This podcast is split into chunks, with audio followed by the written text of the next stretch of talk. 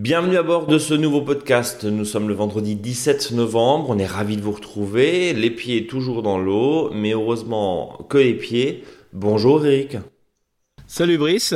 C'est mouillé, hein Très mouillé, oui, puis avec euh, voilà des, des sols qui sont complètement engorgés d'eau.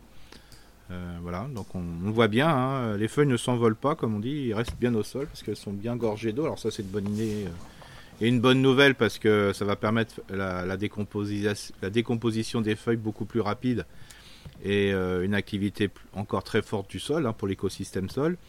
Mais globalement, là, on peut vraiment absolument rien faire au jardin. Hein, et je crois que, bon, bien sûr, on pense toujours à, à ceux qui ont encore un mètre d'eau dans les chez eux et voilà, ça c'est terrible. Mais même chez les autres, euh, je veux dire, euh, travailler au jardin aujourd'hui c'est très compliqué, sauf si vraiment on a un sol qui est plutôt euh, sableux, sableux limoneux, hein, mais le reste c'est impossible à travailler dedans.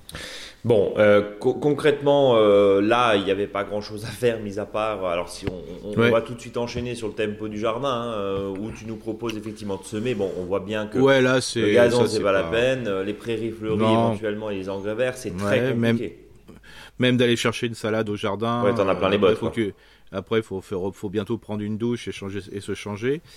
Euh, parce que voilà, j'ai jamais autant lavé les salades là, parce que là, ils sont maintenant projetés même de terre dessus, hein, même Ouais. si on a un peu paillé. Euh, voilà, euh, les limaces ont encore une action assez très forte, parce qu'il fait pas froid. Mm. Donc, euh, Ça, devrait aussi, changer. Hein. euh, Le, froid arrive la semaine oui. prochaine d'ailleurs. hein. Tout à fait, ouais, bah, c'est une bonne chose pour finir, faire tomber les feuilles encore. Euh, parce que là, il y a une partie des feuilles. Alors, ça dépend des secteurs. hein, on- Là, on voit bien les, les secteurs qui ont un peu souffert de la sécheresse sont plus jaunes, enfin plus automnales normalement. Euh, là, c'est tout à fait normal. Alors que d'autres secteurs où il y avait un peu plus de flotte, on voit que les arbres qui ont un peu repris, les feuilles, c'est compliqué. hein. donc, euh, et là, j'ai encore regardé la, la photo terrible d'un copain qui habite à 15 km de chez moi, où les, les, les arbres, euh, les néfliers euh, du, allemands, hein, c'est-à-dire euh, germanica, hein, ceux qui donnent des, des nèfles, pas du Japon, mais les autres, euh, il y a le fruit et les fleurs à côté. Donc c'est quand même assez surprenant. Et son prunier qui avait fleuri il y a, un petit mois, bah là maintenant il y a des prunes. Euh, donc euh, ça c'est... ah, bien sûr les, prunes ne seront pas viables, hein, parce qu'ils sont même un peu jaunes, parce que la fécondation n'a pas été optimale, et puis la durée du jour n'est pas assez longue pour la... Je dirais pour que ça puisse rentrer dans une, un exercice, je dirais, de, de développement normal. Mais ce qui est quand même terrible à dire, c'est que c'est la première fois que, bon, j'avais déjà vu des petites poirettes, hein, par exemple, parce que des, des fois les poiriers peuvent refleurir. euh, Ça fait d'éternité que les poiriers refleurissent de temps en temps. Mais là, des prunes, c'était bien la première fois de revoir des prunes euh, à cette époque-là, hein, les, des, ce qu'on appelle les- le jeune fruit. Mm. Donc ça montre bien qu'on est dans une situation, euh, euh, voilà, un, peu particulière. Euh, bon, alors le sol permet aussi, euh, pour l'instant, comme il y a beaucoup d'eau, ben, le froid n'est pas n'est pas très intense, hein, parce que ça permet de conserver, je dirais, une certaine température. Par contre, les sols, ils ont Là, quand je vois les, dans les champs, l'eau qui coule, euh, les coulées de boules, euh, voilà, c'est c'est très compliqué effectivement euh, Mhm. de pouvoir derrière et en tant que professionnel bien sûr assurer des semis et en tant que en tant que Mhm. particulier avec les enjeux qui sont moindres hein, on, on est d'accord Mhm. de pouvoir travailler sur sur la problématique sur cette problématique-là, parce qu'il n'y a pas de solution au final. Il n'y a, il y a Hmm. pas de solution, c'est ce que tu es en train de nous dire. C'est-à-dire, à Oui, part oui, attendre, bon, ça devrait se calmer. Oui, c'est hein, ça. mais- Mais bon, par contre, ce qui est super intéressant, dans le malheur des autres, hein, euh, enfin, parce que je veux dire, le- que le sol soit gorgé d'eau, euh, là, chez nous, on s'en. Oui, euh, on est d'accord. Oui. Voilà, euh, mais par contre, euh, voilà, il faut toujours euh, regarder le malheur des autres. euh, bah, on montre bien que changement climatique et aménagement du territoire, euh, voilà, euh, il va falloir qu'on aménage autrement. Mm. On- S'il y a de la boue, c'est que l'eau, euh, si s'il y avait un couvert végétal sur la terre, euh, il n'y aurait pas des coulées de boue. Ou si il peut y avoir un- un- une montagne, enfin un flanc de montagne qui peut s'écrouler, ou que ça soit le long de la côte ou que ça soit une falaise et compagnie, parce que pour des situations entre sécheresse et, et trop d'humidité.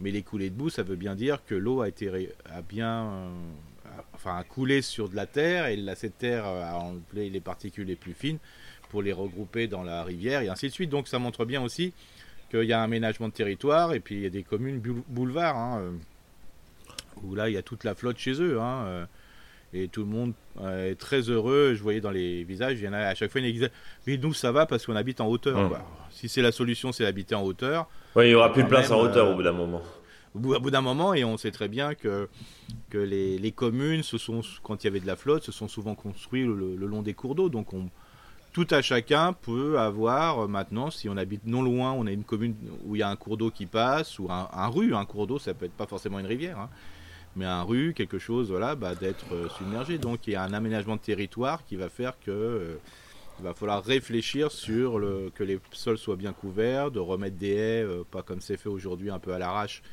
où la moitié des haies crèvent, mais donc de mettre une véritable politique de la haie avec euh, la possibilité que ces haies puissent survivre à des canicules, hein, parce qu'il y a plein de haies qui ont été mises qui sont mortes maintenant. Pourquoi? Pourquoi? Parce que bah, ça fait partie de, la, de, la volonté des voilà, je dire... aussi. Euh, de remettre je ne sais plus combien de milliers de, de kilomètres de, haies. Euh, pourquoi elles n'ont pas survécu, Eric? Ça n'a pas été bah, tout ça. Bah tout ça, oui, de toute façon, c'est ça le principe, c'est qu'à dire que bien sûr, si on plante des arbres à côté d'une forêt, d'un milieu, si on agrandit un espace de vie, hum une forêt, un bosquet, un massif, euh, voilà. Bah, je veux dire, euh, l'influence du bosquet, de la forêt, de la lisière, bah, là, il n'y a pas de... Enfin, c'est compliqué, mais au moins, il y, a une il y, a, y a quand même euh, le, l'aménagement précédent qui permet de, garder la flotte et de, et de pouvoir partager avec les nouvelles plantations à proximité.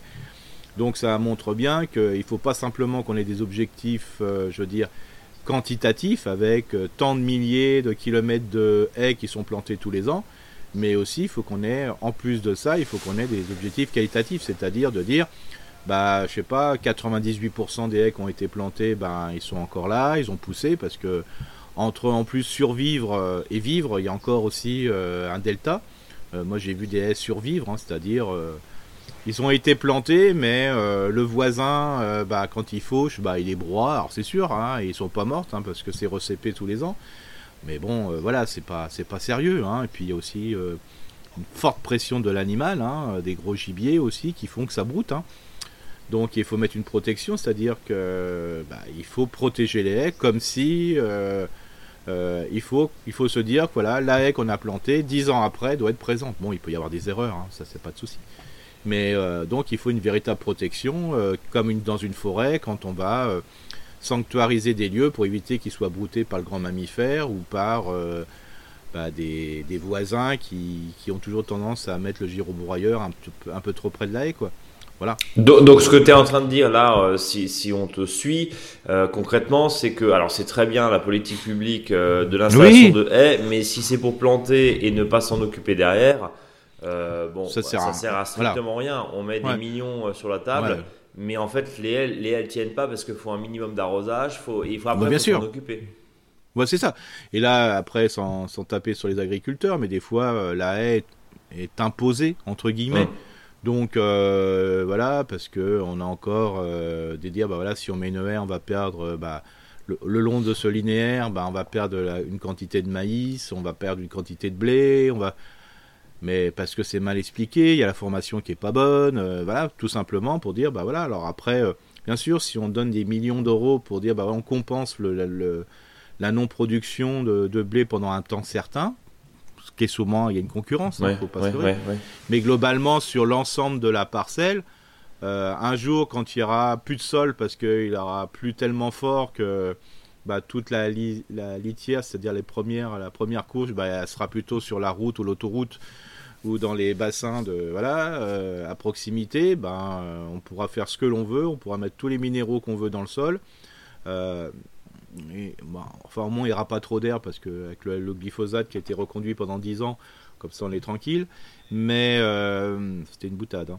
Oui, oui, euh, bah oui, Donc voilà, non mais notre, cher ministre, notre cher ministre vient de dire ce matin que la France s'est abstenue. Elle n'a pas voté non, elle s'est abstenue, ce qui revient à la même chose. Oui, c'est pas voilà, c'est une position normand, on va dire ça, et on arrive euh, complètement. Alors bien sûr, on sait que bah chez certains agriculteurs, ils n'ont pas de solution à part le glyphosate. Je le comprends, ça, ça c'est clair. Hein, je c'est parce que si on met un désherbant, on l'enlève, bah, ça sera, on mettra un autre désherbant. Dans ces cas-là, c'est compliqué. C'est compliqué pour le gouvernement de tenir une position il y a quelques années en disant il faut qu'on sorte du glyphosate sous trois ans. et qu'au final, voilà, enfin, le débat Ouais. il est là, je pense. Euh, dites-nous Non, mais c'est pour ça, je, que ce soit la politique de la haie ou que ce soit la politique. Alors, quand je dis de la haie, euh, de la haie champêtre, euh, ou que ce soit la, la politique du glyphosate, il faut avoir un peu de. Voilà.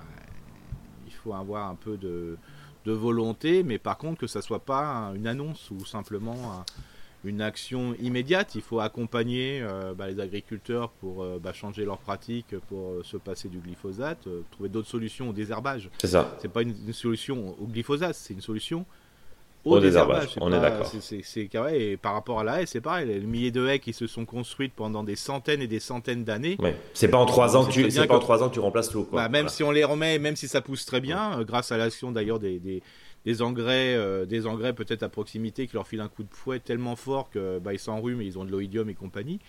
Donc ça, c'est pas comme ça. Il faut, il faut qu'il y ait une véritable, faut que ça dure sur le temps. Voilà. Bien. Euh, Eric, euh, on va Ouais. tout de suite euh, au tempo. Dans un monde Ouais, idéal, le- dans un sol ressuyé, on sème encore un peu les pelouses. Mais ouais, bon, là, voilà, mais là, là, il faut savoir que vu ce qu'il a plu partout, euh, faut attendre euh, Au moins une semaine, hein. 7, 8. Ouais, même plus que ça, sans pluie. Sans pluie, Voilà, ouais. On est- on est parce qu'en plus, les, comme il y a de l'humidité, euh, il y a, voilà, et puis il faut des soleils, donc euh, voilà, on est tranquille. On est, on est, on n'est pas du tout, on n'est pas du tout bon là. On n'est pas du Mm. tout bon. Euh, mon cher Eric, on n'a même pas, euh, on n'a même pas présenté le, le sommaire, enfin le dossier du jour. On va passer dans un instant évidemment vos, vos questions-réponses, chers auditrices et, et chers auditeurs. Euh, on donne un indice. Bonne année. Ouais, c'est ça, c'est toujours la bonne année. On va souhaiter la bonne alors, année.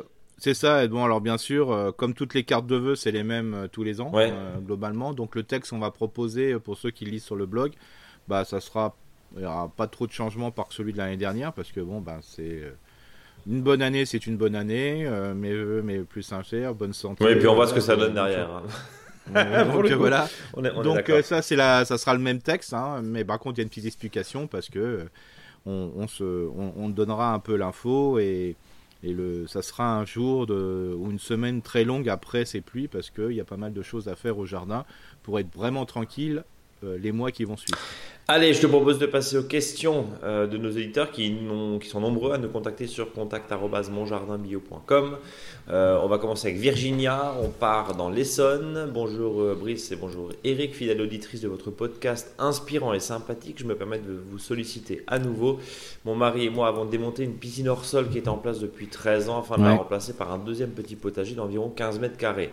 Mhm. Après démontage, j'ai retiré à la truelle une couche d'environ euh, 50, euh, enfin, euh, pardon, 0,5 cm, ça me paraît pas beaucoup grand chose, ça, mais, mais de ciment, de sable, couche qui s'était formée suite à l'épandage de sable et de ciment au Mhm. montage de la piscine. J'ai ensuite passé la grelinette et j'ai été surprise de constater qu'elle pénétrait assez facilement, euh, peut-être grâce aux nombreuses pluies des jours précédents.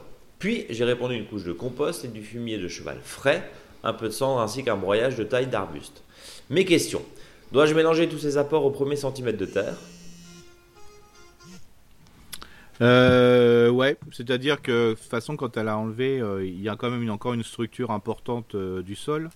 Mm. Donc euh, c'est pas très grave. Donc voilà, sauf si vraiment il y a eu des produits qui ont été mis dedans, parce que des fois la piscine, ben il y a eu des produits. Alors maintenant ça va de mieux en mieux le type de produit. Tu, tu parles de quoi? De, de chlore éventuellement, c'est ça? Oui, c'est ça, voilà. en- Donc pour- faudra- voilà, faudra qu'elle je fuite la- dans ces cas-là.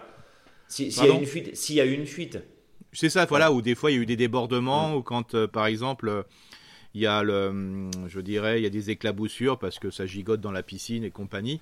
Donc je dirais que c'est plutôt ça qui me fait plus peur des fois par rapport à ce type de sol que le matériau qui a été en dessous parce qu'on a mélangé avec des, ga- des, gra- des petits cailloux, des gravats, des trucs, euh, voilà. hein. Donc euh, le but du jeu, bah, c'est d'enlever le maximum euh, voilà, de, de- de morceaux de ciment et compagnie. Et puis après, euh, bah, ce qui reste, de le mélanger avec de la terre. hein. Mm. Par, par contre, de la terre qui soit bien... on met de la terre et puis après, il faut quand même bien l'amender. Quoi. hein. donc Quand ai Donc la- un amendement n'est pas un engrais. hein. C'est-à-dire, si vous, vous remettez, de la- vous avez de la terre mélangée avec des gravillons et puis après vous mettez un, un engrais euh, coup de fouet ou même de la corne et compagnie, c'est pas ça qu'il faut mettre, il faut restructurer le sol. alors justement, Donc, c'est- justement, C'est ce qu'on appelle donc donc c'est ce qu'on appelle un amendement. Et donc ça c'est valable pour plein d'auditeurs et d'auditrices. C'est-à-dire que là on va pas jouer sur le moment. Alors, le moment jardin c'est l'année, hein, Mhm. pour faire simple. Enfin le- quelques mois à une année. Là, c'est plutôt sur ben, le type de sol pour que ça puisse durer. Donc, durer. donc la, seule solution, c'est vraiment de, la terre, c'est l'élément entre guillemets minéral ou qui contient de l'humus ou pas, hein, un petit peu quand même, même si c'est faible. En principe, c'est l'idéal, c'est 3% d'humus. Euh, donc euh, ça c'est ça et donc là bah, la seule solution c'est d'apporter euh, du compost. justement, alors je continue. Pensez-vous que cela suffise à rendre la terre suffisamment fertile pour des cultures de légumes ratatouille au printemps prochain, sachant qu'elle ne présente aucune racine ni signe de vie souterraine Et va-t-elle se repeupler tout seul Justement, tu en parlais il y a un instant. Ou est-ce qu'il faut apporter du style un, bactériosol, on va donner la marque, euh, ce, type de, produits euh, qui sont en fait des, bactéries qui permettent derrière de mm. réactiver un peu la vie du sol je précise enfin que ma terre est plutôt argileuse et qu'avant euh, la piscine c'était de la pelouse. Au plaisir de vous entendre au prochain podcast et encore merci pour votre partage. Du coup, est-ce que. Hmm, bah là, le, globalement, il faut le, fait qu'il y ait la piscine a fait qu'il n'y a plus de lumière, euh, ça a été tassé. C'est ça. Ça va, faut pas oublier qu'un mètre cube d'eau c'est une tonne, hein. donc euh, ça va, ça a un poids certain. Euh, donc ça veut dire que le sol est tassé, même s'il y avait un peu de porosité autour, bah, à cet endroit-là, bah, c'est tassé. D'ailleurs, souvent quand on enlève ce type euh, de piscine, euh, ben, on voit bien que ben, y a, ça, peut flaquer parce que c'est plus bas, la terre est plus basse. Donc ça montre bien que la porosité du sol a diminué. Et donc euh, l'objectif c'est vraiment, comme ce qui a bien été fait par l'auditrice, c'est de, de, greliner l'ensemble pour la créer de l'air, entre guillemets. Euh, mais par contre, il faut mettre vraiment du terreau qui va permettre de faire ce qu'on, pour améliorer, euh, je dirais, la structuration du sol pour faire du trou, parce là il faut du trou, euh, c'est-à-dire de la porosité. Il faut atteindre 50% de porosité d'un sol. La seule solution, c'est le, compost, voilà, le terreau, si c'est une petite surface, hein, et si on n'a pas assez de compost. ça peut être aussi de l'achat de compost, de, de plateformes de compostage hein, euh, qui pouvaient, peuvent être livrées euh, voilà, euh, en camionnette ou camion ou en gros sac.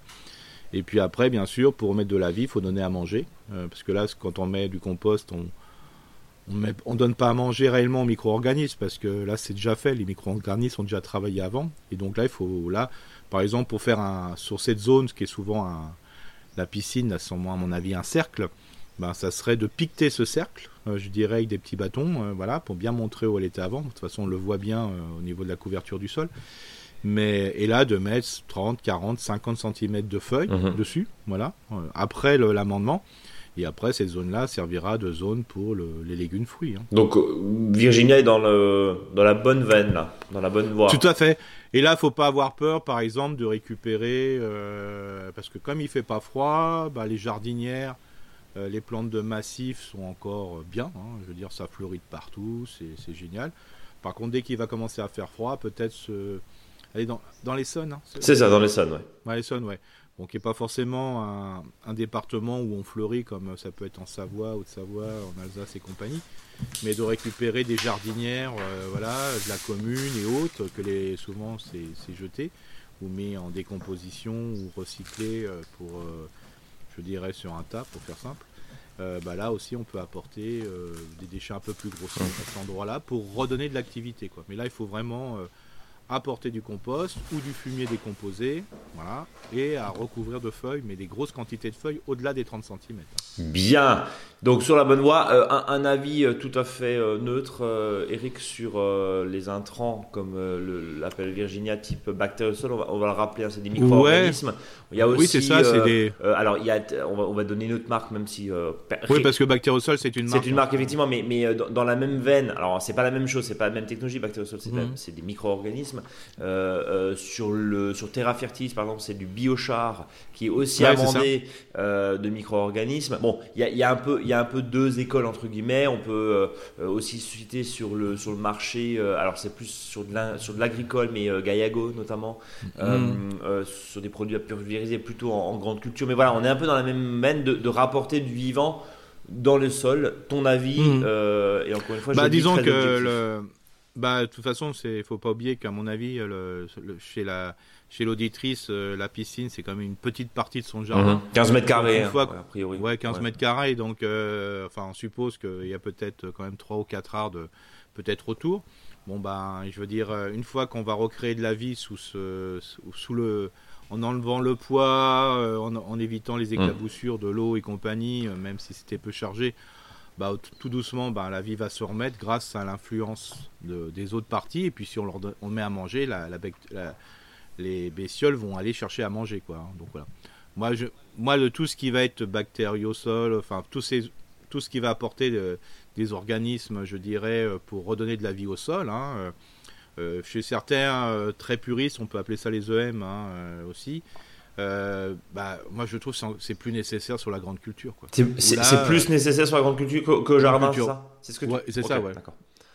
Voilà. Pourquoi À moins d'avoir des, des, hectares de, de, de, sol ou des grandes quantités. Euh, mais, ça mais, fait pas de mal. Mais, alors, bah, on commercialise du bac de sol depuis, euh, depuis 4-5 ans. Est-ce que est-ce qu'il peut y avoir un apport, notamment, je, pense à des carrés potagers où là on sait très bien que l'échange n'est pas du tout euh, avec le vivant. Est-ce que sur certaines applications c'est utile ou, euh, bah, disons par exemple, on c'est plus utile euh, dans une... quand on a un jardin dans un lotissement. Voilà, parce que il y a tellement de pression anti-sol chez le voisin, la voisine. Ouais, les dalles, j'ai compagnie, le gravier, voilà, voilà que l'influence du milieu extérieur, euh, c'est compliqué. C'est comme une personne qui me dit je vais en mettre, alors qu'elle est le long d'une forêt ou d'une ripiscile. Euh, il y a, une, tellement une bonne influence euh, des milieux de vie à, proximité que ça va. et là, c'est pas nécessaire. Donc c'est pas nécessaire. Mais par contre, sur le sol altéré, là, tu dis oui, ça peut avoir un intérêt. Quoi. Voilà, et puis même par exemple sur les espaces verts d'une commune, mm. hein, ou ou quand on est dans un milieu d'un quartier. Hier, j'étais voilà sur un travail de fond qui me gonfle d'ailleurs pardon, euh, où euh, bah là, il n'y a, a, que des bâtiments, euh, les entreprises qui ont mis 4 millions et demi pour refaire, voilà, et c'était le bon prix, hein, sûrement. parce que je dis ça parce qu'il y a peu d'argent qui est donné pour le, pour le jardin. pour faire l'isolation et compagnie, bon, ils m'ont roulé sur le jardin, ils m'ont tassé l'ensemble, ils m'ont mis des zones, il y avait des ciments, ils m'ont mis des regards, ils ont enfin, travaillé comme des cochons bah là, de mettre ça, par exemple, bactériosol ou type de régénération de sol, ça me semble important parce que ça fait quand même plusieurs arts de terrain d'un seul coup. Donc euh, voilà, ça, ça me semble. Euh, voilà, les roues, euh, là, la roue, hein, là, j'en profite pour parce que là, le sol n'est pas prêt de se ressuyer. Si vous avez des travaux, mmh. sanctuarisez votre jardin en disant, bah voilà, vous passez pas dessus, quoi passez pas dessus parce que vous pouvez pas imaginer le passage et le repassage de route tracteur ou d'un tractopelle, c'est terrible. Euh, surtout sur un sol qui est totalement gorgé d'eau, on est d'accord. Exactement, voilà. Voilà Virginie, on passe à Corinne qui nous dit bonjour Eric et bonjour Brice, fidèle auditrice depuis deux ans, j'ai la chance de vivre en Bretagne et d'avoir la malchance d'avoir essuyé de plein fouet la tempête. Kiaran, nous avons pour l'heure hein, qu'il n'y a toujours pas d'électricité, euh, ce qui est dur à vivre. Alors je précise, ce message est désolé Corinne, on avait beaucoup beaucoup beaucoup de messages, c'est compliqué de, traiter tout. Donc désolé pour le, retard. Euh, on a eu le message il y a une petite dizaine de jours. Hein. Euh, ce qui m'amène aujourd'hui, nous avions un terrain, une serre fabriquée par les anciens propriétaires qui a rendu l'âme pendant les rafales. Euh, irréparable. je vous mets des photos hein, donc dans l'ancienne serre qui avait une forme originale en forme de yourte, mais je ne trouvais pas forcément très pratique. et l'espace tel qu'il est désormais. Mm. Il y a environ 10 mètres sur 5 exploitables pour une prochaine serre, mais pas forcément si grande, et nous sommes une famille de 4 personnes. La question que j'aimerais vous poser est de savoir si vous avez des conseils de serre. En gros, des marques, les tailles, les formes à me donner, sachant que l'emplacement est relativement protégé des vents dominants, mais pas assez en cas de mhm. tempête, hein, apparemment. Euh, mais bon, on est vraiment sur des événements extraordinaires qui peuvent devenir l'ordinaire. Eric, c'est ce que tu nous dis depuis 4 ans, euh, mhm. à juste titre. Idéalement, j'aimerais avoir une serre où je peux retirer le plastique l'hiver en cas de tempête, par exemple, ouais. éviter ce mhm. qui s'est produit cette semaine. Cela existe-t-il sans avoir à changer la bâche tous les ans? Et puis l'usage de la serre est principalement pour des semis, des tomates, poivrons, aubergines et des cultures compliquées en extérieur par chez nous, surtout avec des étés comme cette année, euh, qui étaient des étés plutôt, euh, euh, comment dire, frais, hein, très, très, très logiques et pluvieux. Notre perte et notre inconfort sera tout de même relatif et je profite de votre podcast pour envoyer tout mon soutien à ceux qui sont dans des situations plus compliquées. Courage à tous, signé donc Corinne du Finistère Sud. Dossier serre, Eric, qu'est-ce qu'on prend? Est-ce que tu as des marques? Bah, Est-ce que tu as des. Alors, il y a des marques, euh, alors je dirais plutôt, euh, parce que souvent la marque a une euh, spécificité par rapport au type de serre. Alors, déjà, un, éviter pour les bâches, parce que des fois, là, parce que là peut-être il faut changer la bâche. euh, de prendre des bâches qui sont avec euh, renforcées. Euh, avec, on voit, ça fait des petits carrés. Hein, Mhm. euh, voilà, ça fait un espèce de damier. Parce qu'en fin de compte, euh, bon, il y a plusieurs essais qui ont été faits. Alors réfléchissez bien, discutez bien avec votre vendeur. Mais souvent, bah, quand il y a des petits carrés euh, suite au, parce qu'il y a, c'est armé dedans entre guillemets, Oui. hein, on va appeler ça. euh, ça fait loupe euh, au niveau de ces micro carrés, hein, qui font des fois un petit centimètre, hein, simplement de côté. Et bah, en fin de compte, ça sèche encore plus et la bâche tient moins longtemps. Ok. et au hasard, important. attends Eric, juste comme ça on y va. Et, au hasard, cette bâche, une fois qu'elle est très dégradée, elle se morcelle en millions de petits bouts, bah, ça? Bah ouais, parce qu'on la voit, on voit même pas Mm. Que ça se Et morcelle. ça se retrouve dans la terre, quoi. Voilà, Voilà. c'est ça. Parce que des fois, il y en a qui ouais, ça se déchire, je fais des morceaux de 15, Mm. 20, 30 Mais en cm. fait, non. Oui, mais au moins, au moins on les voit, Ouais, quoi. c'est ça. c'est- Mais le reste, là, c'est après, quand on l'utilise, ça craque. Ça cra- C'est comme une biscotte. Ouais, c'est ça. Ouais, c'est ça. je vois Et exactement là, c'est. Voilà, ça, c'est terrible. Alors, plutôt la bâche translucide, comme les professionnels. Ouais, en fait, d'accord. hein, qui ont ça, qui est souvent en plus moins cher. Quoique, vu l'augmentation qu'il y a eu, maintenant, le prix s'est rattrapé. Bon, voilà, ça, c'est une chose. Euh, ça, c'est une chose. Voilà, c'est important. Aussi, évitez. euh, Enfin, prenez plutôt les serres qui sont euh, ce qu'on appelle ovales.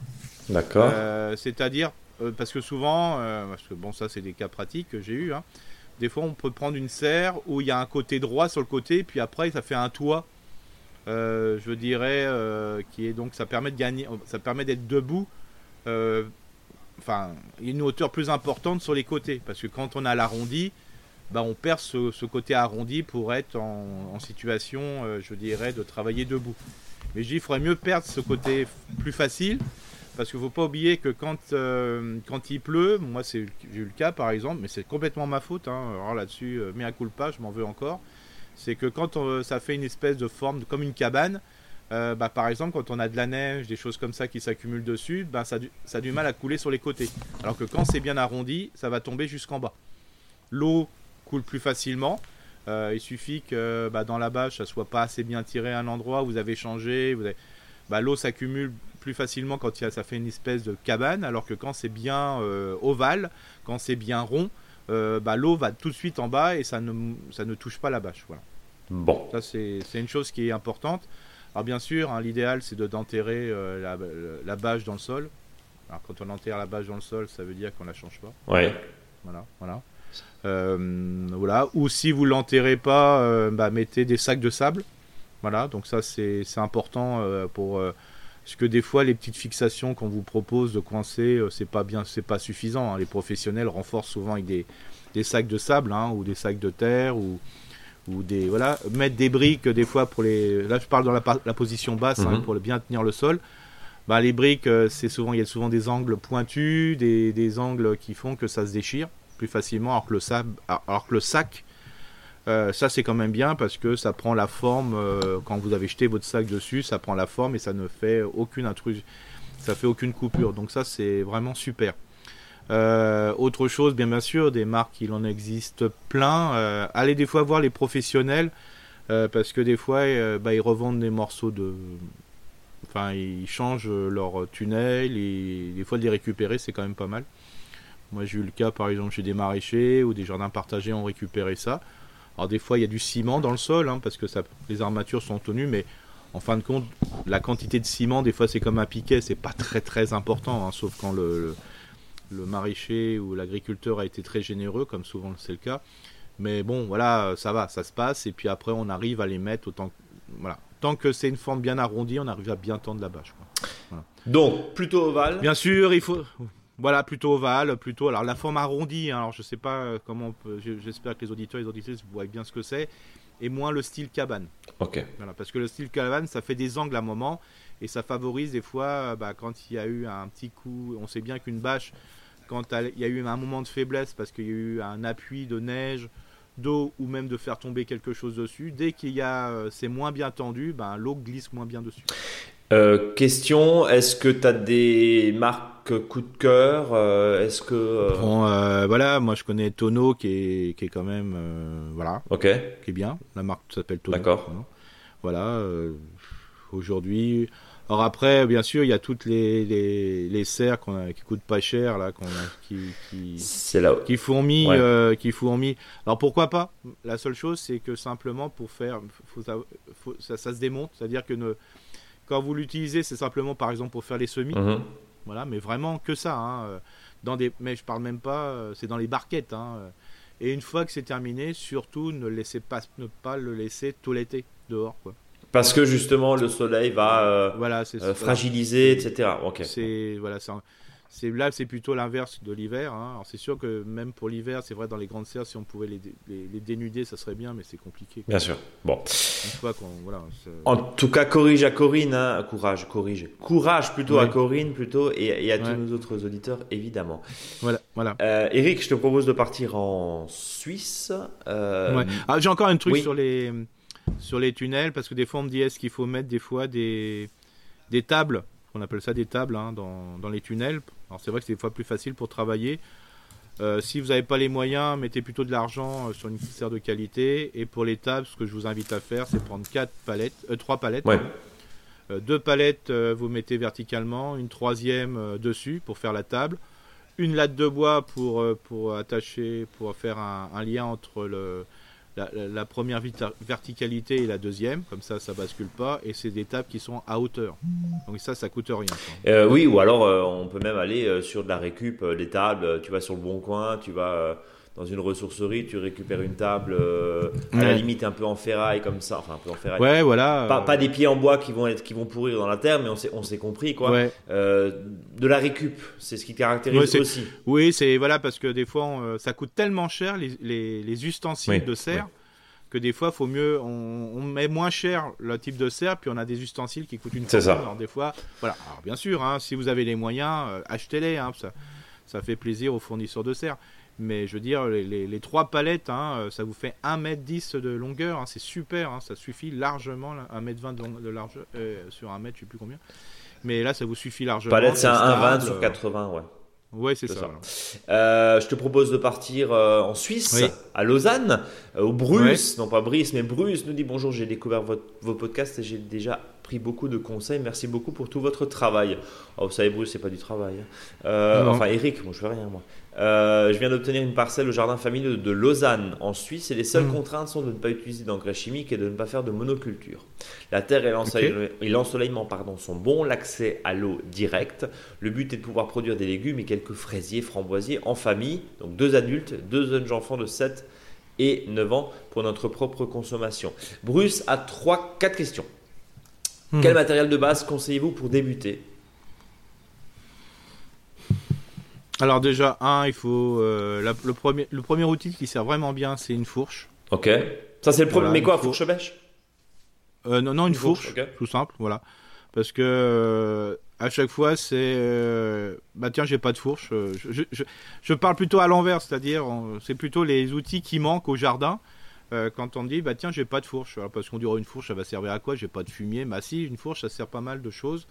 Que ça serait pour déplacer des feuilles euh, du branchage. Donc euh, voilà. Alors ça en plus c'est des on les trouve facilement. Je suppose qu'en Suisse aussi vous avez euh, type nous Emmaüs Envie et compagnie. Où là on a même des fourches à des fois des fourches à, à paille et compagnie à trois dents. Ça suffit largement hein. Euh, on n'est pas forcé. Donc ça c'est vraiment important. Une fourche bêche Ouais, donc c'est-à-dire euh, cette fameuse bêche mais avec des dents d'accord. euh, euh, ce qui est aussi important, c'est euh, d'avoir, je veux dire, un râteau. Ouais. Non, mais, ça, voilà. Et puis, et puis, ce qui est, qui est- ce qui est quand même, voilà, efficace, c'est la petite serfouette. hein. C'est-à-dire, voilà, un outil qui est capable de passer entre deux rangs pour gratouiller le sol. Quoi. Franchement, avec ça. Et avec ça on est bien. Voilà. Alors après, on va dire oui, une grelinette, parce qu'on peut les souvent de grelinette. Oui, alors pourquoi pas, mais une grelinette, ça coûte entre 100 110 euros, euh, globalement, euh, parce qu'il faut les prendre de qualité. Euh, des fois, une fourche bêche suffit bien pour décompacter le sol, hein, dans un premier temps. Si la surface n'est pas trop et puis la terre a l'air très très très Ouais, euh, ouais. très très Ouais. légère là. chez- Voilà, chez et puis après, j'ai oublié, hein, pardon, j'ai oublié un outil, c'était la griffe, hein, c'est-à-dire l'espèce de fourche à, où les, les dents sont recourbées. Mhm. Euh, qui permet de, de, voilà, de, de gratouiller le sol sur les 15-20 cm, voilà, surtout si on a un sol euh, euh, sableux limoneux, limoneux, voire euh, limoneux argileux, tant qu'il y a du limon ça se passe bien. Donc là, ça permet quand même de faire un travail assez puissant, je dirais, sur 15-20 cm. Voilà, avec 5, ces 5-6 outils, ça suffit. Après, il y a un point aussi, hein, si Bruce est dans, dans un jardin familial, l'idée c'est peut-être aussi d'investir Voilà. ou de co-investir sur une grelinette à 4-5 quoi. Voilà, c'est ça, la grelinette, justement, la, voilà. les autres outils, ça me semble compliqué parce qu'on en a tous besoin au même Ouais, moment. la grelinette a le temps Alors quoi. que- Voilà, le grelinette, euh, voilà, même si des fois à un moment il y a un grelinage fou qui se fait dans le jardin, bon, on n'est pas une journée près. Mm. Voilà. Et puis euh, sinon le reste, voilà. Donc, mais faut pas oublier que ces 5-6 outils qu'on dit, ça, c'est quand même une somme si on les achète neufs. hein. On est d'accord. D'où, Euh, d'où effectivement, je ne sais pas s'il y a le bon coin en Suisse, mais en tout cas, d'où les, les possibles euh, ressourceries, je ne sais pas comment on appelle ça en, en- en Suisse, mais euh, euh, d'où ce, ce type de, euh, Ouais. ce type de proposition. Eric, tu voulais rajouter? Non. Euh, non, après il y a les petits outils de main Ouais. hein, euh, qui peut être euh, voilà une euh, voilà une houlette, La hein, petite une pelle, pelle, euh, la euh, petite voilà. ouais. Voilà. Alors après, euh, comme dit, hein, il y en a qui ont des désherbeurs, euh, voilà, ça s'appelle un désherbeur, hein, un outil un peu euh, long, un peu tranchant. Une lame, ouais. Mais il y en a des désherbeurs, ça peut être un grand couteau, un grand couteau de voilà de, de récupération. Euh, Il y en a que c'est des outils qui ont un outil simple hein, où c'est affûté et puis voilà. Après, voilà, mais voilà globalement la serre fouette binette, euh, voilà la, la, la fourche, la fourche bêche, voilà la, la griffe à trois. Euh. Ah oui, pareil. hein, des fois au niveau, niveau des dents.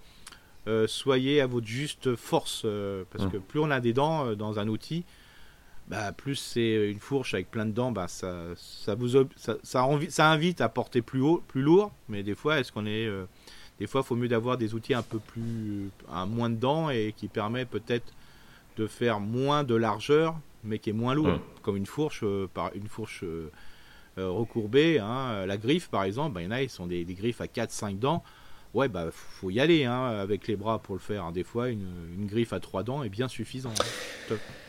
Comment organiser spatialement la parcelle Mini-serre, combien de mètres carrés en pourcentage, espace réservé, compost, etc. Alors bon, déjà, euh, on peut dire euh, à, Bruce d'aller sur notre blog parce qu'on a organisé Oui. un potager. Il y a plein plein d'articles euh, que Eric vous a proposé avec ces fameux quatre espaces. Est-ce que tu peux résumer, synthétiser un petit peu comment tu vois les choses? Bah, bah, disons globalement, il faut toujours prévoir aujourd'hui un espace pour la serre. Ça, c'est vrai. Je, je commence par ça parce qu'il y a une auditrice qui nous avait posé une question précédemment. Euh, pour qu'une famille de, de 4 personnes, euh, c'est-à-dire deux adultes, deux enfants, ben, jusqu'à 20 mètres carrés, 24 mètres carrés, ça peut être, un, ça peut être sympa. Mhm. Voilà. Parce qu'il faut pas oublier, même en Suisse, euh, euh, même si j'ai appris qu'ils avaient la meilleure économie du monde, là, cette semaine, voilà, chacun peut aussi produire des légumes, euh, je dirais, ça doit valoir le coup en Suisse. Donc ces 24 mètres carrés sont importants pour un peu augmenter euh, la période de production, c'est-à-dire commencer plus tôt et finir plus tard. Euh, après, globalement, c'est avoir un espace de, légumes, non pas par rapport à la quantité qu'il faut imaginer, c'est plutôt par rapport à ce qu'on aime. hein. Si on est, voilà, légumes, fruits, ça c'est important, tomates, aubergines, courgettes, voilà, ça c'est important aussi. Après, euh, les haricots, haricots rames, euh, haricots nains, euh, petits pois, ça c'est des choses qui sont importantes. Pommes de terre, peut-être pas. Des fois, euh, faut tellement de place pour la pomme de terre que ça vaut peut-être plus le coup d'aller acheter les pommes de terre Ouais. pour faire simple. Mhm. Et puis vraiment un grand espace pour tout ce qui va être courge coureuse, potimarron, butternut, voilà. Tous ces légumes euh, euh, qui sont coureurs, qui demandent beaucoup de place mais qui produisent beaucoup. Après, euh, tout ce qui va être, euh, je dirais, là, tout ce qui est, moi j'appelle poté, c'est-à-dire les carottes, euh, les navets, les céleris, il faut se poser la question. Voilà. Parce qu'on peut pas tout faire dans un jardin. Après, il faut, faut faire les choses euh, très sûres, euh, très valables, euh, très efficaces, qui donnent envie, qui donnent du courage. Bah, justement, Euh. conseillez-vous des semences de légumes plus faciles et qu'est-ce que vous conseillez demandant moins d'expérience pour un premier cycle? Voilà, moi, tout ce que j'ai dit avant, et puis après, dès que ça va être du poireau, des choses comme ça, bah, c'est un peu plus technique. Voilà. Mais je dis pas que c'est compliqué, mais c'est plus Mais en gros, quoi, légumes, légumes du soleil, quoi. Ouais, le plus simple, c'est les légumes du soleil, tout ce qui va courir, les haricots nains, les haricots, les haricots rames, voilà. Le, après, dès qu'on va être dans la potée, le chou, euh, bah, voilà, euh, on a, s'il fait très chaud, ben, d'un seul coup, on va être très déçu sur les choux d'été. Les choux, alors quand on dit été, euh, Ouais. été, début de, début Début d'automne, d'automne, hein, ouais, on est- d'accord. Voilà. Donc voilà, donc le fait ce qui est plus facile, puis après, ben voilà. Mais par contre, pensez à un endroit où mettre la serre. Euh, et tout conseil utile quand on part de zéro, bah, tu as un petit peu résumé, je pense, Eric, hein, euh, effectivement, où, euh, où, tu nous proposes un certain nombre de, de conseils. Rendez-vous sur le blog Ouais. euh, en, en Oui, voilà. Et puis surtout, euh, surtout de penser au sol. hein. donc euh, là, c'est là aujourd'hui, en plus du matériel, il faut du matériel végétal entre guillemets, hein, qui va couvrir le sol entre les feuilles et compagnie. Quoi. Bien, on va passer à Stéphanie qui nous dit bonjour à tous. Merci pour votre formidable podcast. Je l'ai découvert il y a quelques mois et je réécoute les épisodes des années passées. Pour des raisons professionnelles, je n'ai pas pu faucher en octobre la partie de mon jardin que je laisse en prairie de pas grave. fauche. Ah bah voilà, où j'ai planté quelques fruitiers à courte tige l'an dernier. Et maintenant, avec les pluies qui s'enchaînent depuis quelques semaines, hein, à 8 messes, tout est détrempé euh, pour que je le fasse. Que me conseillez-vous? Dois-je encore faucher dès que le temps sera sec, même en décembre, ou dois-je attendre le printemps? Merci pour vos conseils. Euh, précieux conseils, bien sincèrement, signé Stéphanie. Qu'est-ce qu'on fait? Alors, alors le principe de pourquoi quand on a une prairie de fauche, pourquoi faut faucher? On pourrait dire on a une prairie, on laisse faire. hein, euh, euh, bah, le, principe, le, seul souci, c'est surtout quand ceux qui ont des très grands jardins. C'est-à-dire que si on a une prairie de fauche et on la fauche pas, euh, le gros souci, c'est que va, installer- va s'installer dedans des plantes colonisatrices, qui peut être de la ronce ou des ressaumis Mhm. d'arbres à proximité. Donc, euh, au moins de faire d'aller faire, d'aller jeter un petit coup d'œil dans sa prairie de fauche avec une bêche pour enlever tout ce qui va repousser. Voilà. Après, il y a le côté esthétique. hein. Quand c'est fauché, euh, c'est quand même un peu plus joli, quoi. Mais on peut le faire euh, jusqu'au mois de décembre. En sachant que là, euh, sur les conseils que je donne, en principe, c'est entre fin septembre, début octobre de faucher. Là, depuis le temps que je... Là, il y a des gens qui me posent des questions individuellement sur la fauche. Je dis, bah voilà, euh, attendez, euh, attendez début décembre maintenant. C'est plus possible. donc, on- donc, vaut mieux quand même un petit coup. Ouais, voilà, parce que ça permet de- d'appauvrir un peu le sol en azote. Ouais. Parce que si on laisse le déchet de fauche, ça veut dire que on va l'améliorer, ça va installer les plantes colonisatrices. Le fait de faucher, ça permet de récupérer ce déchet, et de le mettre au potager. Et justement, pour notre euh, auditeur suisse, bah, ce déchet organique va être mis euh, pour les jardins de courge, par exemple. hein. Euh, Là, on peut accumuler à cet endroit-là euh, tous les déchets de fauche, s'il y a. Et, si par exemple vous avez des arbres fruitiers dans votre prairie de fauche, voilà, ce qu'on appelle une prairie verger ou un verger plus traditionnel ou familial, le fait de faucher permet d'avoir un point de gel plus bas. Parce que des fois, quand on laisse les herbes pousser un peu plus hautes, bah, le point de gel, c'est-à-dire le zéro, alors c'est pas grave pendant l'hiver, on s'en fiche complètement, Mhm. mais c'est au printemps. C'est-à-dire que quand il y a des coups de gelée noirs, euh, ben, plus le, le, point, le point zéro est bas, moins ça va toucher les branches, et notamment si on a des bastiges. Donc le fait de faucher permet de, de mettre le point zéro le plus bas possible et non pas à proximité des bourgeons qui vont donner des fluides.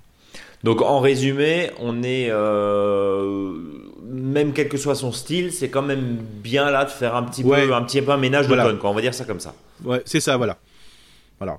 Et ça, ça permet, comme dit, d'avoir une surveillance dessus de, et de favoriser, euh, si on fauche, euh, surtout si on a un- un- une prairie de fauche qui est très euh, verte, donc c'est-à-dire très, très graminée, hein, poissée, Ok. euh, ça permet de, de diminuer la quantité de graminées et ça va favoriser les plantes à fleurs. Bon. Euh, voilà en tout cas, Stéphanie. Donc, dès que ça. Mais rien de grave, rien de grave, Rien de grave. hein, franchement. Alors ça va. Euh, voilà en tout cas Stéphanie qui a un petit peu de boulot dès que. Euh, Gabriel qui nous dit merci beaucoup pour vos réponses. Ce message n'était pas forcément destiné à passer à l'antenne, mais je vous promets de, faire un- de vous faire un retour. Je vais essayer de sauver le prunier selon vos indications. Gabriel nous avait écrit en nous disant. Ouais, je me rappelle. il nous disait voilà euh, sur la question du prunier avec un tronc. hein. En, en effet son tronc est court et il bouge sous le vent. Il faudra donc, il faudra donc l'aider par un été après l'élagage. Quant à la Mhm. serre horticole, bête et acier, oh, bête et acier, je pense qu'il y, a- il y a un verre à mon avis et acier que j'ai récupéré et monté. Elle n'a pas bronché, elle était lourde, solidement fixée au mur et protégée. Ouf On attend votre chronique sur ce domaine d'ailleurs. Euh, pour le moment, j'en ai fait installer un système d'arrosage par mini-aspersion posé au sol, alimenté par une pompe type vide-cave plongée dans un récupérateur d'eau connecté au chenot de la serre. Quand il pleut dehors, bah, il pleut dedans. L'humidité va favoriser la décomposition par nos amis du sol, du compost de surface et de la fumure que j'y apporte cet hiver. Ça, c'est le top, ça. Super. Ça, c'est génial. Oh, bah alors là, là nous on aime bien les, ces, euh, ces infos parce que ça montre que c'est faisable. Parce que des fois, euh, et c'est vrai, euh, on me fait la, le reproche, enfin sans faire un reproche, mais la remarque, de dire c'est toujours facile quand il y a un professionnel qui le dit parce que ça semble simple. Mais quand c'est les auditeurs ou les auditrices qui font un retour, bon, alors je sais que souvent les auditeurs et les auditrices sont des fois 150 fois plus, je veux dire, techniques, je dirais bricoleurs que moi je peux l'être. Mais il faut savoir que c'est faisable, quoi. On est d'accord. On est d'accord. Euh, euh, ce système sera modifié lors des cultures des tomates, bien sûr, hein, pour avoir du goutte à goutte Mhm. peut-être. Quoique l'été dernier, Mhm. je n'ai arrosé que par grande quantité, une fois par semaine. La terre retient très bien l'eau. Jardinement Oui. vôtre, signé Gabriel. Mhm. Donc l'idée, c'est quoi? C'est de dire, euh, on est bon là. Bah oui, on est On est très très bon bon, parce ouais. que le, le principe c'est que il pense améliorer son sol et un sol qui est amélioré ou, ou je veux dire maintenu dans sa bonne qualité fait qu'il sera très réactif aux arrosages d'été. Hum. C'est ça le but du jeu parce que quand le sol a passé euh, là quand on voit les la- enfin le- un sol qui est dur comme tout dans sa serre jusqu'au mois de mai où là il va peut-être retrouver un peu d'eau parce qu'on va arroser les pieds de tomates qu'on a mis dedans bah, c'est pas en une fois que le sol va se va s'améliorer.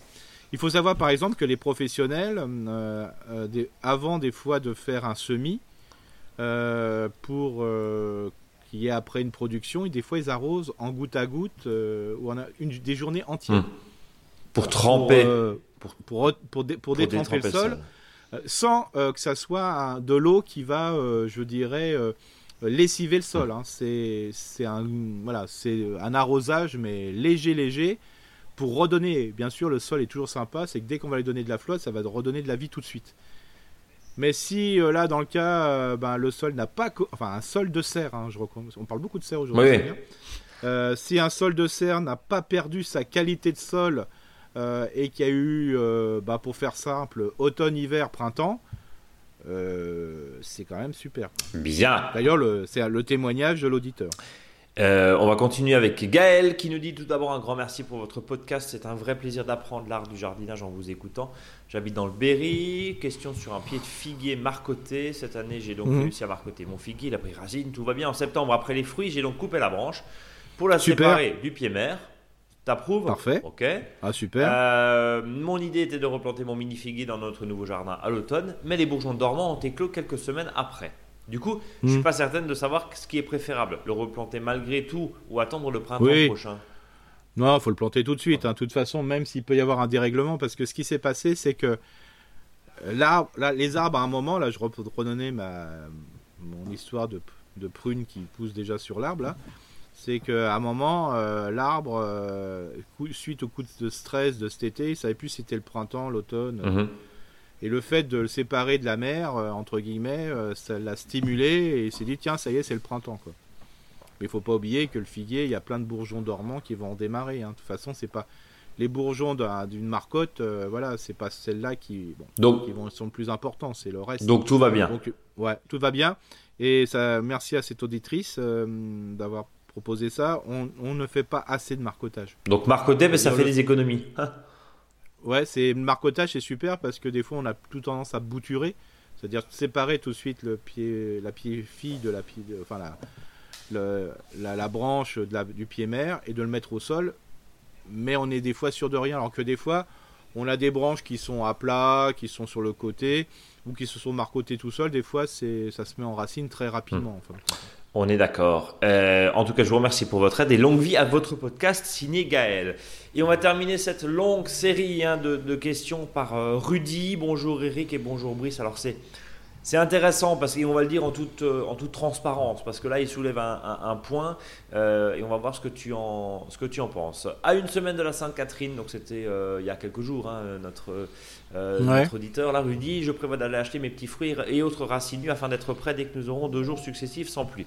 Faut bien choisir. J'aimerais votre avis sur les vendeurs de végétaux et de comprendre les différences d'offres et de prix. Alors c'est un peu Mm. compliqué parce que bon, on va dire, on va dire les choses très clairement. Rudy, nous vendons aussi des framboisiers sur notre site et puis bah on va on, on- va comparer. Même si euh, faut-il chercher un prix ou faut-il chercher au final quelque chose de qualité.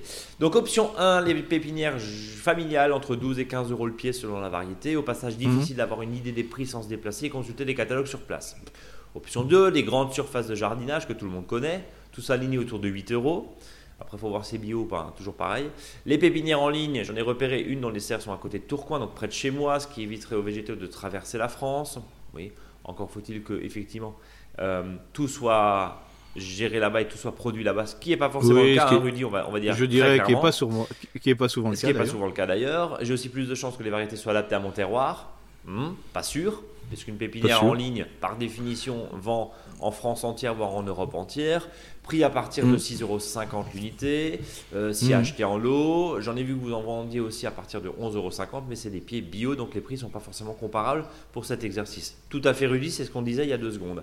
Et les pépinières géantes belges, hein, j'ai acheté des pieds de framboisier pour moins de 5 euros l'an dernier. Aparté rapide sur ces pépinières belges, c'est comme, euh, comme, trois, euh, comme trois Jardiland avec une offre très large. J'ai jamais vu ça ailleurs. Le magasin est plein toute l'année, etc., etc., etc. Comment expliquer que les prix aillent du simple au triple? J'ai constaté des écarts dans la même proportion pour les pommiers et les pruniers. Est-ce que je dois attendre euh, Est-ce que je dois m'attendre à des différences de reprise ou de production selon mon choix? Et bien que ma préférence aille pour la petite pépinière du coin, J'avoue que le paramètre prix m'interpelle. Merci pour vos éclairages. Et comme chaque semaine, j'attends vendredi avec impatience. Et pour être tout à fait, euh, pour être tout à fait euh, complet, euh, nous, on est entre 11,50 et 14,50, grosso modo. Donc, on est sur un pied de, sur un pot de 1 litre et demi, un pied bio. Et pour être tout à fait euh, transparent avec vous, euh, c'est produit dans l'ouest de la France. Voilà. Euh, mais pour le coup, c'est vraiment produit dans l'ouest de la France et c'est pas de l'import de Hollande comme on peut trouver sur certains sites internet et chez certains professionnels, même s'ils ont des très grosses serres. Voilà. Maintenant que ça c'est dit, Eric, je te laisse la parole. Bah, bah disons que alors il y a un point qui est important par rapport au prix, c'est des fois bah, la, la dimension du, Du pot. du végétal. Du C'est ça. Voilà. C'est euh, d'ailleurs vous avez peut-être que votre euh, pépinière locale, euh, voilà que même si mon jardin vend des végétaux, on, voilà, on dit toujours allez voir les, locaux quoi. C'est un peu c'est un peu notre un peu la logique. Mais il faut pas oublier que des fois, même des fois vous allez chercher un groseillier, un cassissier qui est souvent vendu en godet, bah des fois dans le pépinière local, c'est vendu racines nues. Oui. Euh, C'est-à-dire vous allez les chercher, euh, les racines sont dans le sable et des fois vous avez, c'est plus un groseillier, un cassissier que vous avez, c'est un arbre. hein. C'est, enfin c'est, euh, faut savoir que dans, tout est calibré pour que ça soit dans des godets et compagnie. Alors des fois que quand c'est ra- acheté racines nues, c'est un monstre que vous allez acheter. Mhm. hein. D'ailleurs, euh, je sais que mon pépiniériste local euh, m'en veut des fois quand je dis ça. Acheter un arbuste chez lui, voilà, et puis après, euh, bah, vous le coupez à ras, donc vous le recépez total, et les 8-10 branches qui servent de, support, bah, les vous bouturez, donc c'est-à-dire au lieu d'acheter un groseillier, vous en achetez, euh, enfin, au lieu d'acheter 7 groseilliers, vous en achetez un, comme ça vous en avez un qui va reprendre, s'il y a ses racines, et les autres vous les bouturez, comme ça, ça vous, ça vous fait gagner 5 groseilliers d'un seul coup. Bon. Bon, ça, c'est une chose, c'est souvent, et souvent le prix, c'est la grosseur, hein, c'est clair. N'achetez pas, euh, même si ça peut marcher, hein, mais je, là, c'est un peu le côté conviction dans une euh, jardinerie euh, type, voilà, de- des marques commerciales, type Auchan, Super voilà, Leclerc, voilà, parce que souvent, ce qui se passe, c'est que les végétaux sont à l'intérieur et quand vous récupérez ces plantes, qui ont des, voies poussées, c'est-à-dire que quand vous allez les récupérer au mois d'octobre, mais eux ils sont déjà au mois de février, mais février-mars, bah, ils sont de très mauvaise qualité. Il n'y a pas le côté sanitaire aussi, euh, notamment pour les arbres fruitiers. Bah, c'est pas, il est pas, voilà, il pas sans virus, hein, ce qui est, ce qui est pas le cas euh, chez les pépinières certifiées et compagnie, parce que ça aussi c'est important. Parce que pourquoi on parle de problème de virus, c'est que le virus des fois c'est le fruit, c'est au fruit. C'est-à-dire que vous avez mis un arbre, par exemple à haute tige, dix ans après vous avez planté votre arbre et puis en fin de compte il est, il pas indemne de virus, donc l'arbre il est malade. Et pourtant, il était des belles branches, des belles feuilles, des- mais c'est sur fruits. Donc virus sur fruits, c'est terrible, hein, parce qu'on le sait que quand il y a les fruits, des fois, il faut attendre 10 ans avant d'avoir des fruits en quantité. Donc ça, c'est... euh, voilà. Donc euh, globalement, euh, bah, c'est un peu comme les paquets de graines, pareil. hein. Le prix, ça veut rien dire, c'est le grammage. hein. Mhm. Voilà. Combien il y a de graines, le poids. euh, voilà, entre 1 gramme et 3 grammes, bah, sur des graines, c'est hyper important. Donc euh, faites attention, mais souvent le, gabarit. Alors moi, je suis plutôt allé voir euh, des professionnels, même si c'est des professionnels qui vendent en- et qui vous envoient le matériel. Euh, voilà, que ça soit des pépinières. Franchement.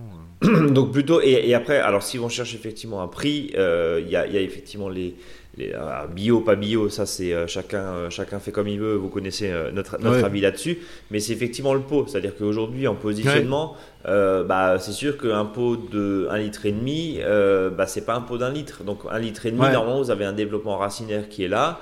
Euh, et après, c'est est-ce qu'on fait confiance effectivement aux professionnels, alors que ça soit sur du sur du local. Nous, on fait que des petits fruits. Hein. On fait on fait pas de on fait pas de pommier, on fait pas de poirier, parce que c'est beaucoup plus compliqué effectivement d'envoyer ça de façon très claire. Et là, honnêtement, il faut après sur des sur des comment dire sur des framboisiers, sur des petits fruits, on a quand même plusieurs euh, variétés qui sont un peu passe-partout, on va dire, et euh, s'adaptent facilement. Après, ça ne veut pas dire que euh, dans un hard discount sur une promo, un framboisier à 4,90 va pas va pousser à l'envers, quoi. Enfin, on va dire les choses clairement. Non, non, mais non, non, mais c'est ça. Voilà, voilà. C'est, faut savoir. C'est pas forcément français, quoi. On va le dire aussi, C'est ça. Et puis, il faut pas oublier que même votre pépiniériste, des fois, qui vendent localement. Bah, ce qui est assez fou, c'est que vous allez dans toute la France, c'est la même étiquette. Quand c'est la même étiquette, euh, notamment sur les petits fruits, c'est toujours les mêmes étiquettes. Mmh, ça. Donc ça montre bien que c'est pas lui qui les produit, c'est un peu compliqué. Hein. Quand à l'époque, avant les framboisiers, par exemple, chez mon professionnel, c'était même pas en conteneur. Il allait les chercher au frigo. Mmh. C'est-à-dire qu'il les vendait par 10, euh, voilà, avec un raffia autour. Euh, c'était au frigo pour que ça, la pousse arrête. Et donc vous allez les chercher comme ça, quoi. Hein. Et donc racine nue, là, vous êtes sûr que quand c'est racine nue, c'est le local. Hein. Ça, c'est pas. Alors quand on dit racine nue, ça peut être racine dans du sable, hein, c'est-à-dire en pépinière. Voilà. Donc euh, globalement là-dessus, faites attention à la, dimension, à la grosseur. Et pareil, quand vous lisez un catalogue, euh, regardez bien aussi quand on marque du 10-12 par exemple. Sur un arbre, ça veut dire euh, voilà du, du, diamètre. Quand c'est marqué 100 ou 200, ça veut dire euh, plutôt en hauteur, ça veut dire c'est un plan de 1 mètre ou de 2, entre 1 mètre ou 2 mètres. Quoi, hein. c'est, comme ça que ça se. Et là, la comparaison peut être d'une simple au double parce que le, pied est de. Voilà. un peu... Et puis après, quand on va dans des variétés passe-partout, les prix sont, un peu plus, euh, sont un peu plus les mêmes. C'est normal que quand c'est quelque chose de spécifique, d'ailleurs les arbres, euh, je dirais, que si vous achetez à, à distance, oui, bien sûr, vous pouvez le faire, mais parce que c'est des choses très spécifiques. Mais si c'est du, c'est de la voilà sur un pommier, allez voir votre pépiniériste local. Franchement. Hein, si on, résume rapidement sur les petits fruits, on, parle effectivement évidemment de regarder bon bio pas bio, il y a forcément une différence. Ça c'est le premier point. De regarder si c'est euh, fabriqué en France, parce qu'on va le redire sans faire notre Arnaud Montebourg, mais mais derrière le produire en France ça coûte plus cher dans la grande majorité des cas, parce que derrière euh, il y a effectivement bah, une masse salariale, hein, on le sait tous, hein, mm. qui est plus importante que dans certains que dans certains produits. Et puis il n'y a pas forcément des mastodontes. On sait que la Hollande c'est un pays producteur de végétaux, mais, mais aujourd'hui, euh, c'est pareil sur les roses, sur les fleurs coupées. On sait qu'il y a un, énorme marché là-bas. On sait que sur les plantes aussi, la grande majorité sont, sont produites là-bas. Euh, ça, c'est la réalité. Et puis après, la contenance, parce qu'encore une fois, entre 1,25 et 1,50, bah, c'est pas la même chose, c'est pas les mmh. mêmes frais. Donc, et la hauteur aussi, encore une fois, si on vous vend un mmh. truc qui fait 15 euh, cm pardon, de haut, et puis à côté, sur un site internet ou même chez un professionnel, il vous vend 30 à 40 cm de hauteur, c'est pas la même ampleur, c'est pas le même mmh. fruitier, donc on peut pas, enfin le petit fruit, donc on peut pas forcément, c'est compliqué un peu à comparer. Est-ce que c'est fait exprès? Je ne sais pas. Bon. Eric, on a, on a répondu à Rudy là.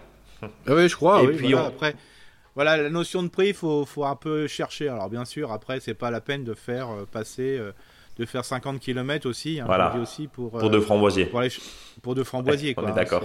Voilà, des fois, il faut mieux peut-être les commander, hein, ça vous coûte moins cher.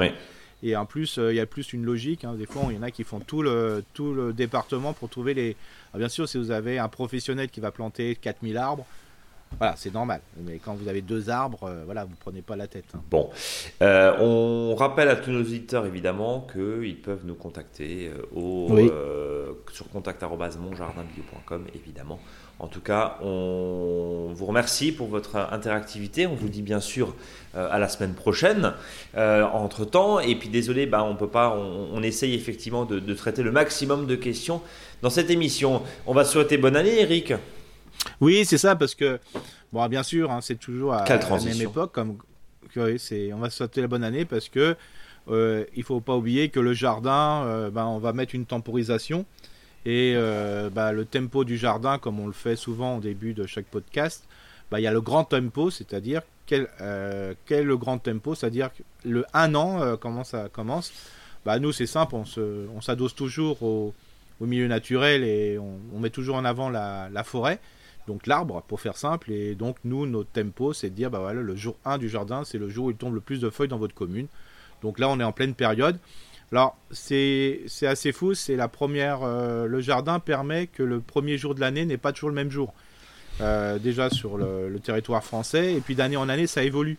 C'est-à-dire qu'avant, on était euh, plus entre le 25 octobre et le 5 novembre. Voilà. Euh, là, depuis 2-3 ans, euh, la grosse chute de feuilles, elle est plutôt entre le 15 et le 15 novembre et le 1er décembre. Donc, euh, on voit une évolution par rapport au changement climatique. Mais ce qui est bien, c'est que comme c'est un événement qui permet de lancer la chose, bah on s'en fout de la date en fin de compte. Oui, voilà, c'est plus un stade, comment dire, un, un, stade là à constater que, oui. que au final, oui, voilà, c'est ça.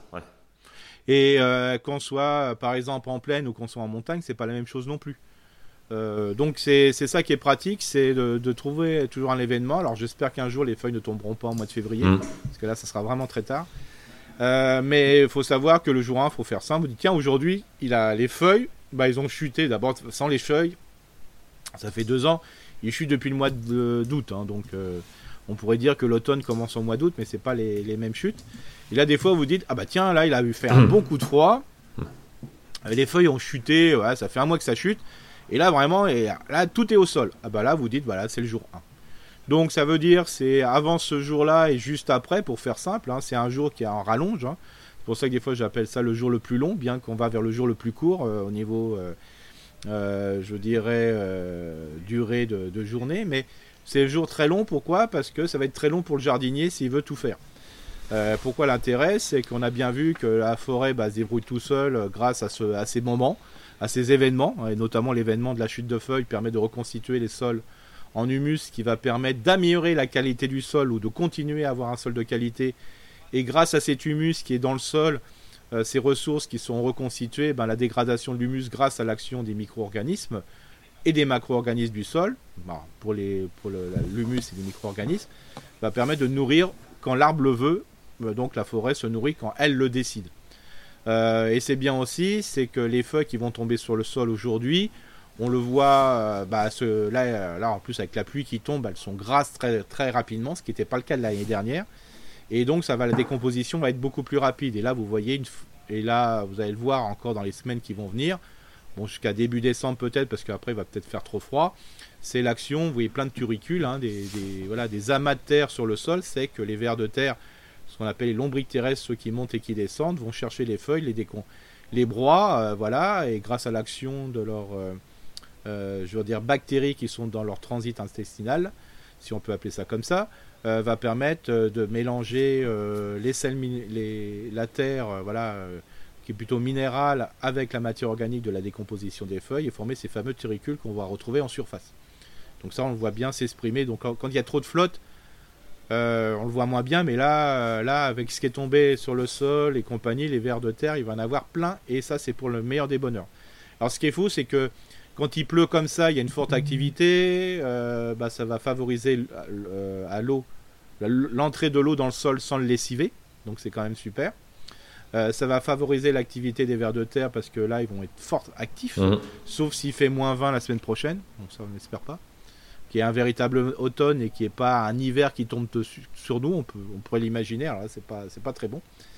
Euh, et donc ce qui est important c'est que là on est dans cette logique, donc ça veut dire que pour le jardinier, euh, ces, ces, feuilles euh, qui sont utilisées naturellement en forêt ou naturellement dans ces espaces verts, dans ces espaces de, euh, je dirais, environnementaux, ces espaces de loisirs, ces espaces plutôt d'aménagement, laisser des feuilles au sol.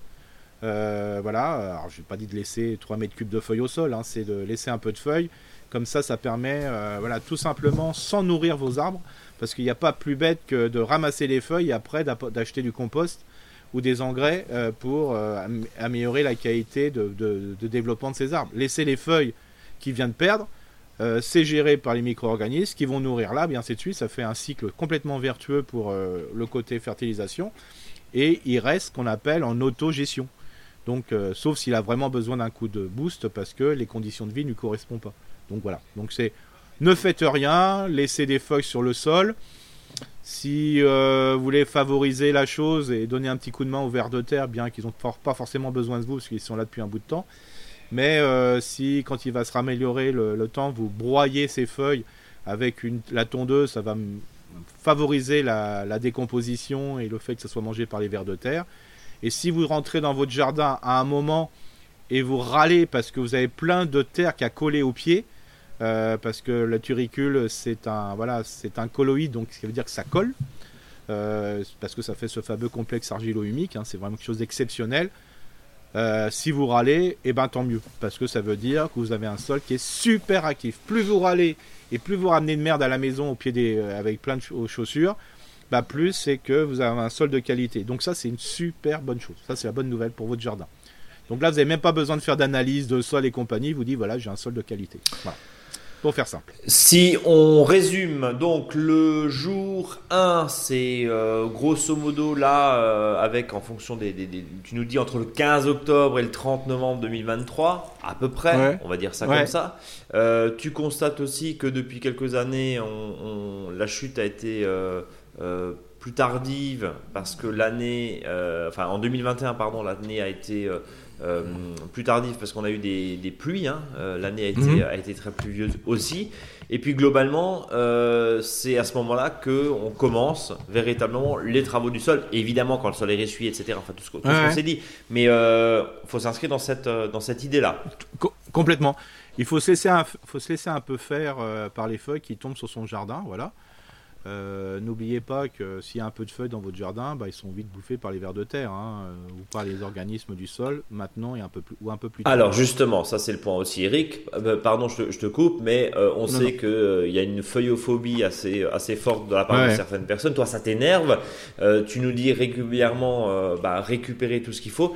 Tu nous dis c'est l'or du potager, c'est l'or du jardinier, c'est bah un trésor. Les feuilles. c'est pas cher, c'est pratique, c'est partageur c'est vraiment donc euh, si la forêt, de toute façon on a le super exemple, hein. si c'est la forêt qui pousse, euh, c'est que parce qu'il y a des feuilles. Hein. Donc c'est pas grave de laisser des feuilles au sol en dessous de son pommier. Bah non, voilà, voilà c'est ça le but du jeu. Alors même si c'est des feuilles qui peuvent peut-être vous paraître malades malade dans le jardin nourricier, par exemple sous un pommier, un cerisier. Mmh. Bah, si ça vous pose euh, problème, bah, vous prenez ces feuilles, vous le mettez dans le potager, vous changez d'espace, comme ça, c'est comme c'est pas les mêmes maladies, ça pose aucun souci. Et c'est aussi le, fait que, bah, on le voit bien, hein. aujourd'hui les feuilles, Là, les grosses pluies que l'on a, alors je parle bien hein, des grosses pluies, hein, je parle pas euh, des, inondations, hein.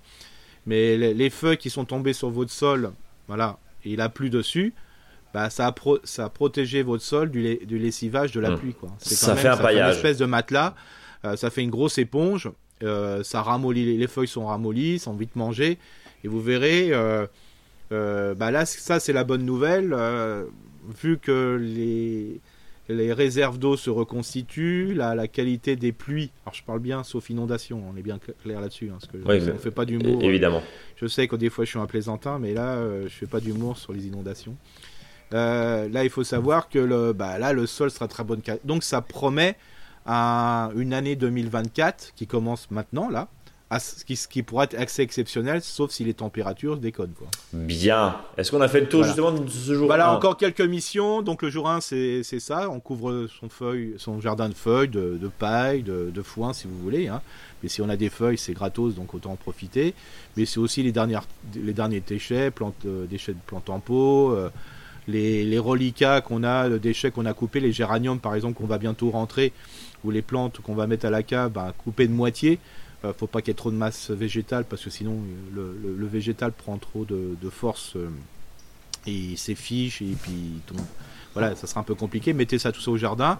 Et puis si vous voulez un peu bêcher, mais on en reparlera peut-être la semaine prochaine, bah, c'est le moment. Hein. si vous voulez demi-bêcher, c'est à cette, cette, période. On met du, fumier décomposé ou plus ou moins décomposé sur le sol et on couvre de feuilles. C'est le moment aussi où on va planter, c'est le moment aussi où on va bouturer. Donc voilà, c'est vraiment euh, voilà, c'est un jour qui va être très long. un jour très long. Oh, un jour très long. Le jour le plus long, voilà, évidemment ça comme une musique, mais le jour le plus long, euh, même si les euh, nuits s'allongent hein, et les jours raccourcissent évidemment. tu nous dis en gros que le jour 1 2023 au jardin, c'est maintenant? C'est maintenant. Donc bonne année voilà. à tous les jardiniers et tous les jardinières. qui Non, pas écoutent. 2023, 2000 2024. Oui, je sais plus 2024, quelle pardon. Le jour 1 Ouais, 2024 au jardin. Même moi, je me plante, tu vois. Voilà. Donc, euh, on est, Ouais. on, on est d'accord. Euh, mon chéri, qu'est-ce qu'on a fait le tour, justement bah, Du conseil, de ce qu'on doit Bah, faire? là, il y, a- tellement. Là, maintenant, d'un seul coup, il y a du boulot. Hein. Alors, ça va être terrible parce que pour ceux qui voudront le faire, ne pourront pas parce que le sol est gorgé d'eau et euh, il pleut. Mais euh, une fois que c'est arrêté, il y a, voilà, il y a des choses à faire. Bon. Eric, est-ce qu'on a du coup fait le tour Oui, on a fait le tour. Bon, on est bon?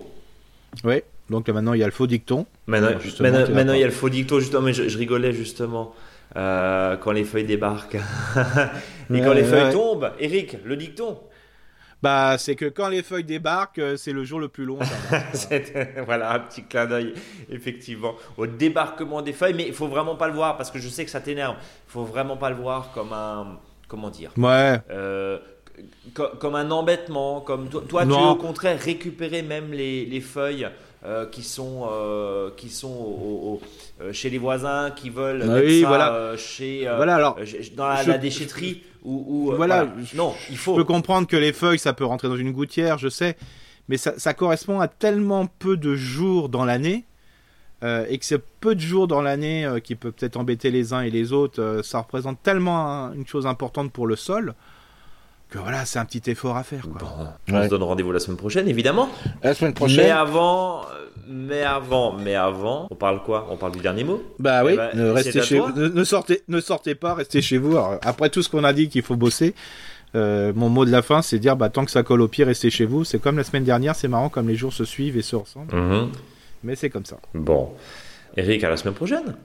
À la semaine prochaine. Salut à tous. Rendez-vous entre temps sur Instagram, Facebook évidemment et réécoutez toutes nos précédentes émissions comme le font de nombreux auditeurs. Salut, salut Salut, salut